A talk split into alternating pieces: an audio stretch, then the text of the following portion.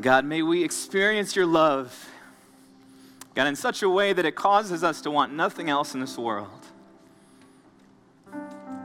God, here in the midst of just a heart and an attitude of worship, God, we just we just state, we declare, God, that we need you. God, we need more of you. And Father, we pray for your hand on this local church. God, we are so grateful for the ways that you are pursuing us, for the ways that you are leading us, God, for the ways that you are moving here in this local congregation. And Father, in this next year, as we get ready to take some big steps, as we get ready to launch our first multi site location, and God, we just continue to say that we want nothing apart from your hand and your will for this people. And so, Father, we are a people dependent on you. God, we pray for the word that's about to be spoken. God, we pray for your word. And guys, ask for anything that, that, that's of the flesh, anything that's of me, that you just strip that away. God, anything that's from you, God, your spirit would speak to our hearts in such a way that it would cause change. God, we pray this in the powerful name of Jesus Christ. Amen. Amen. Please be seated. Well, good morning. My name is Aaron, and, uh, and I'm on staff as the Alma campus pastor, which still is an exciting new thing for me. And Lord willing, January of 2020, we are excited to be launching uh, a new campus in Alma, Michigan, and are looking forward to ways that God's going to bless not just Alma and Gratiot County, but also here in Isabella County as we continue to see God just do amazing things uh, here in our community. So glad that you're here. We've been making our way through the Gospel of Mark uh, throughout the summer, um, and today we are approaching Mark chapter 6. This last year, uh, I hit my 15 year anniversary of my high school graduation, uh, which some of you are like, he's a young guy up there, barely starting. Uh, for me, it feels kind of old, I think, hitting 15 years. And our high school, they tried to put a reunion together, but there was a lack of interest. Uh, I don't know if I would have gone anyways, and we ended up not reunioning uh, for our 15 year, which is kind of sad. Uh, many of you know Jeff Heischen on staff. He and I are part of the same graduating class. I don't know if either of us were planning on uh, going to the reunion anyways. We had missed our 10 year reunion. I feel like Facebook has kind of changed the allure of reunions, right? Like before Facebook, you had to be curious about what Steve's doing, and, you know, like, you could Facebook stalk anybody, or you couldn't Facebook stalk anybody you wanted to find out about. But now you can jump online and you can see exactly who so and so married and see how they're doing. You can see pictures of the kids. It takes some of the allure out. Uh, but, you know, there's just something about going back to your hometown. Um, for some of us, I think it's a wonderful feeling. Um, for others, I think it feels a little bit weird. I know for myself, uh, you know, even having the new title of pastor, I feel like that's a little bit of a loaded, uh, a loaded title that comes with it. And so you, ask, you tell someone that you're a pastor, and there's two directions. One is that they change the subject as quickly as they possibly can because they don't know how to respond. Um, or the other direction, they, uh, you know, they, they start confessing and explaining why they haven't been in church for a while. There's no in between in there. But you know, for myself, going back to my hometown, there's also the just feeling of, of curiosity like, how are people going to respond? Like, I absolutely love what I do. I love the church. I love talking about Jesus. Uh, but if I'm really honest, I, would be curious what some of my classmates would think if they knew the you know, crazy things I did when I was 16, 17, 18 years old. And I wasn't too wild by any means, but would there be a few of them that would snicker and say, like, really? Like, that guy, that guy ended up going into ministry?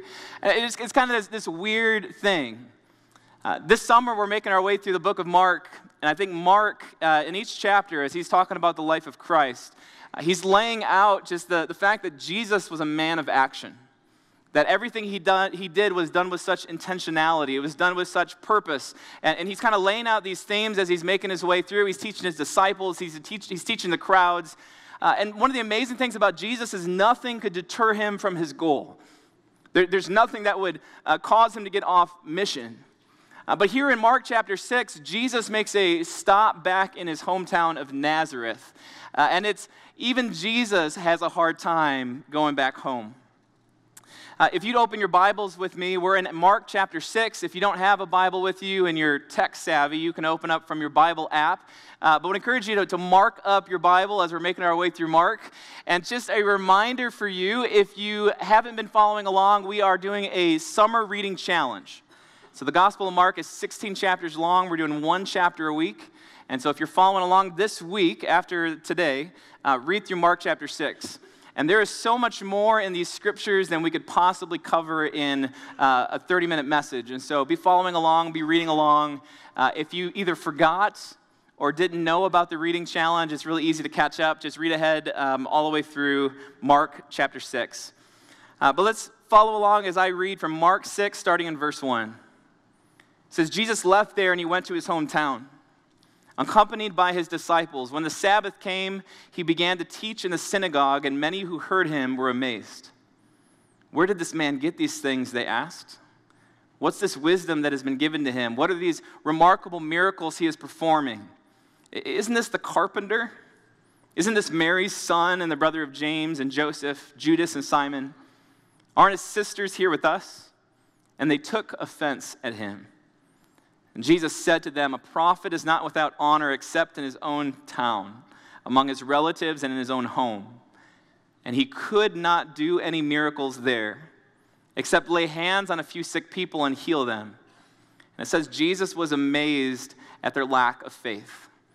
You know, we just heard last week from Pastor Allen as we looked at Mark chapter 5 that Jesus recently just raised a girl to life. He's been healing, uh, he, crowds are following him all around. Um, he's in such a level that he even has, has a, an entourage, which, uh, if you wonder, like, at what point have you officially made it in life? I think when you have a group of people that are following along, uh, that is huge.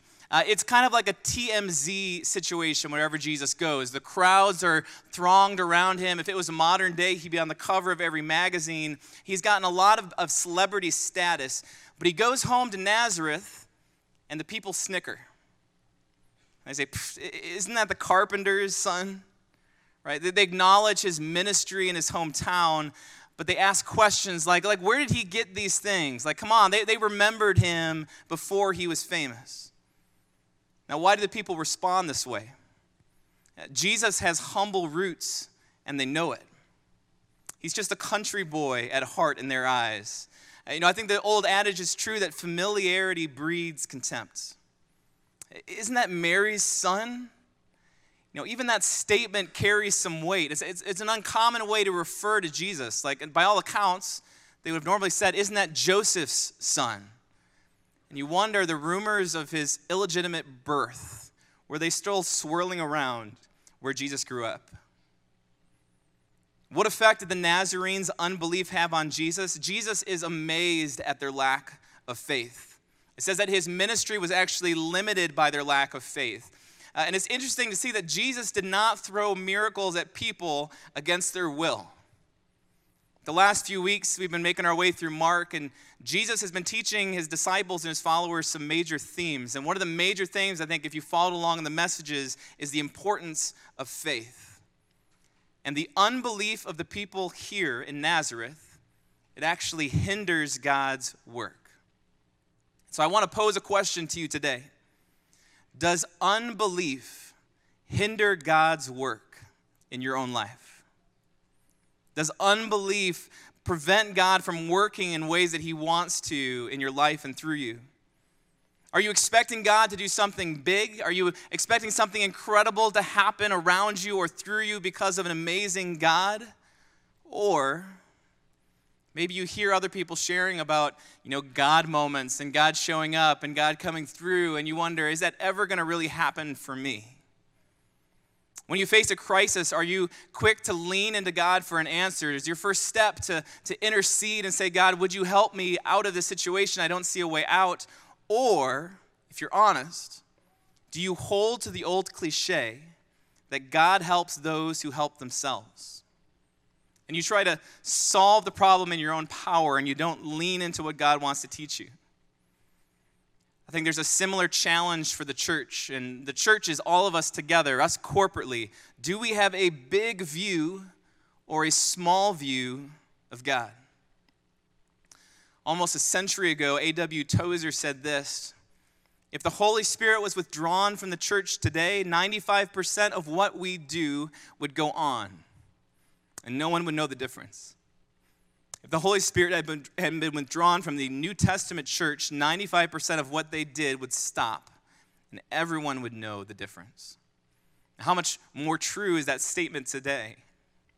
We want to be a big faith church filled with big faith people. We believe in a God who still does miracles, and we want to live lives dependent on the Holy Spirit to be working in us and through us, to expect and celebrate and see what God is doing through this gospel community. And please, God, we do not want to be a faithless church. And we never want to hinder what God wants to do here. If you're a follower of Jesus Christ, each and every one of us is commissioned to share the news about Jesus with those that we meet. But often when we think about being on mission, our mind immediately goes to being overseas. And while international missions is incredibly important, there is also a mission field right here in central Michigan. But how do we also reach people in our hometowns, our neighbors, our coworkers, our classmates, our family? What, what does it actually mean to be on mission, to be missional, right where we're at? Now, the amazing thing about this local church is that I believe there are many people here that are living this out on a regular basis. I mean, you look at something last week like Vacation Bible School, which its reach is so much bigger than just what happens here uh, in this building. Uh, seeds are planted in hundreds and hundreds of kids.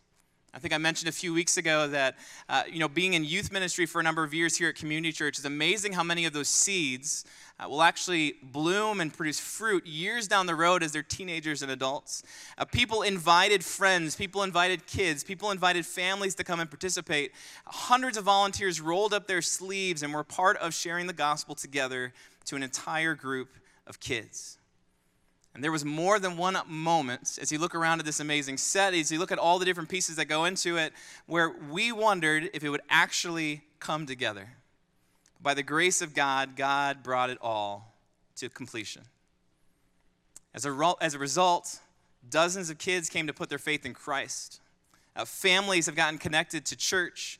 And in church, we have to be about the work of God, what God wants to do wherever we go to be attentive to what the Holy Spirit is doing around us. So, here at the beginning of Mark 6, though, we see that Jesus hits a roadblock. He's rejected by his hometown. And we can see what immediately precedes, starting in verse 6. It says, Then Jesus went around teaching from village to village. Calling the twelve to him, he began to send them out two by two and gave them authority over impure spirits. These were his instructions Take nothing for the journey except a staff, no bread no bag, no money on your belts. Wear sandals, but not an extra shirt. Whenever you enter a house, stay where you are until you leave that town. And if any place will not welcome you or listen to you, leave that place and shake off the dust of your feet as a testimony against them. It says the disciples went out and preached that people should repent. They drove out many demons and anointed many sick people with oil and healed them. So, Jesus here, he's sending out his disciples, his, his 12 men that are closest to him, his inner circle, out to do ministry. Now, as I was studying this this last month, it was interesting to think about the emotional nature of this moment. Like, wouldn't it have made more sense for Jesus to send out the 12 for the very first time apart from Jesus after like a, uh, like a victory? When they were riding an emotional high, when Jesus had, had healed someone, when something incredible had happened, but instead he sends them off after an emotional low in his hometown. As a reminder, his disciples are not exactly the A squad. Uh, if, if I were sending out this particular group of 12 guys, I'd be a little bit curious about how it's going to play out in the long run. Several were fishermen, one was a former tax collector for Rome. A couple of them were quick tempered, one of them was a revolutionary, one was a traitor and not a true believer at all. All of them were very common men. These men lacked spiritual understanding. Jesus was constantly having to explain things to them after the fact. They lacked humility. They often lacked faith. They lacked commitment. They lacked power. These men were always getting into trouble. They were missing the point of Christ's teachings. They were lashing out at people who were different. They were saying the wrong things. They were walking away from their commitment to Jesus. And these were just a few of the many failures and problems with the disciples. But in spite of their weaknesses, Jesus used these men to turn the world upside down for his glory. And if God can use these guys to accomplish his purpose, uh, that just gives me incredible hope. I think for, for each of us to say that God can use anyone. Jesus had called these men to follow him a few chapters earlier, and anywhere from 18 months to several years has gone by where they've been watching Jesus. They've been following him. They've been listening to him teach. They've been seeing him perform miracles. Uh, since he called them, Jesus had been training them intentionally so that he could send them out with the message of the gospel. This was the moment that they had been waiting for. And this passage gives us the details of Jesus' commissioning of his disciples for their very first missionary effort without him. So I think there are four principles that we can pull from this as we say, okay, how can we go and be about the work of God? And number one is this that they go together.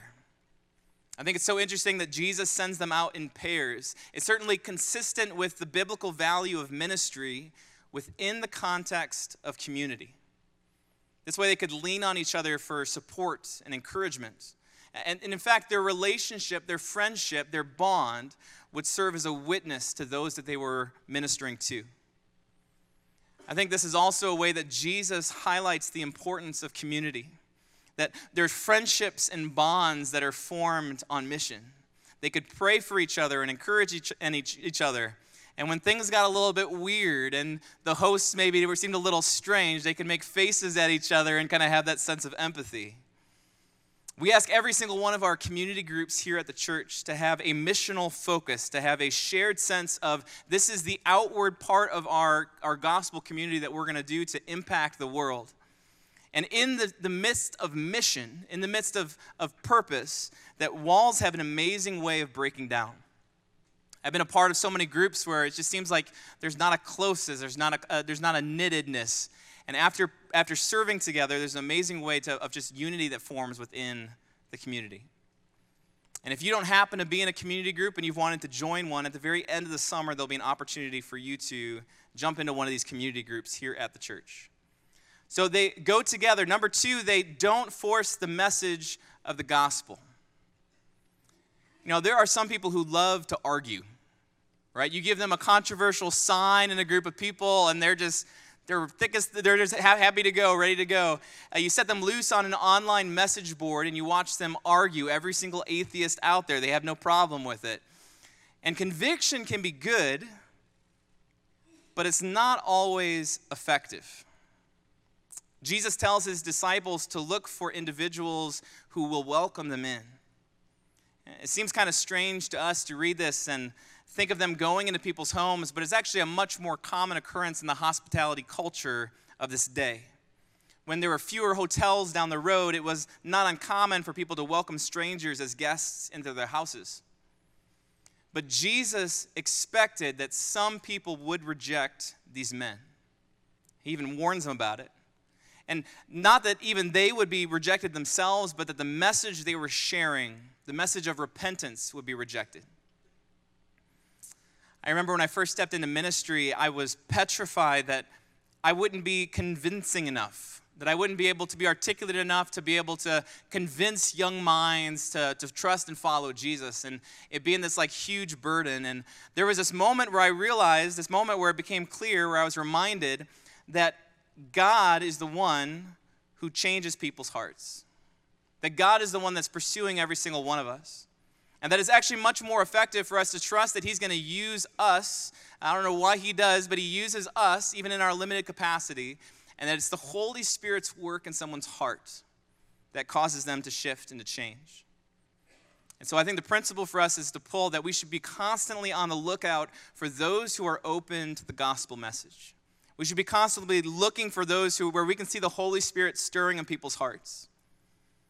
And if we're honest, I think many of us probably don't struggle with the holding the sign in, in the center of town and probably struggle more on the sense of not talking about our faith at all. And my challenge for you would be this maybe this week to pray that God would put something in front of you, that God would put someone in your path um, that you could be open and share your faith with. So don't force the message. Number three, trust God when we take risks. Jesus instructed them to go with little, to ultimately rely on strangers for hospitality. He encourages them to depend and trust in God. And that way, I think if they when they got to the end, they wouldn't think they did it under their own power. And so, what was Jesus trying to do by sending out his disciples without the essentials they needed? Jesus was training his disciples to trust him for their every need, especially for their daily needs. If the disciples were to have a roof over their heads at night and food on the table, the power of God would have to be real in and through them. Had the disciples been allowed to take their own provisions along, the response of the people to the gospel would have been harder to, to gauge and the faith of the disciples would not have been stretched. The disciples had heard a great deal of teaching from Jesus, they had learned a great deal of theology, but now they needed to learn to trust in Him. I believe that Jesus' command to take no provisions was designed to create an environment of need where faith was required and where obedience was tested. The ultimate issue for God's people throughout history and continues today is not how much do you know, but it's who do you trust? Do you actually trust Jesus to provide?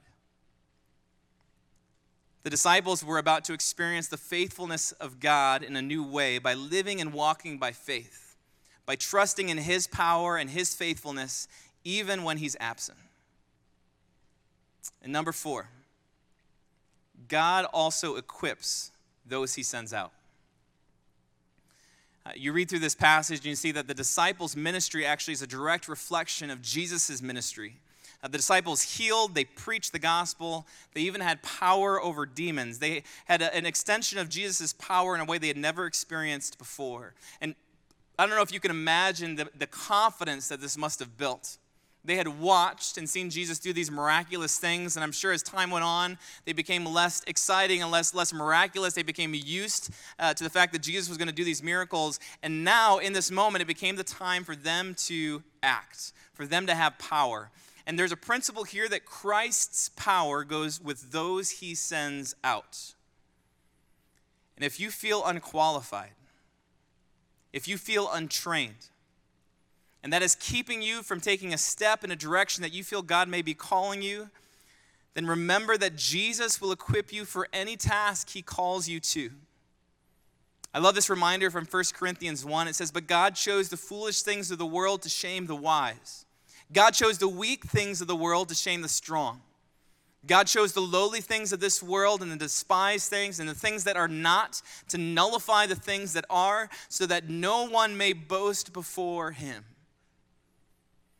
Pastor Wally has shared this before, but God doesn't call the qualified, He qualifies the called.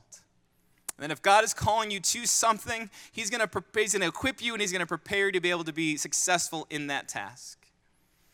And so the disciples go out, they, get, they are successful, they're, they're sharing the gospel, people are being healed, they're casting out demons, and they return back to Jesus. And they're reporting all the things that they've done, they're telling him all the things that have taught. I imagine they're celebrating, they're giving high fives. And Jesus says, the scriptures say here in Mark 6, that he calls them away to rest.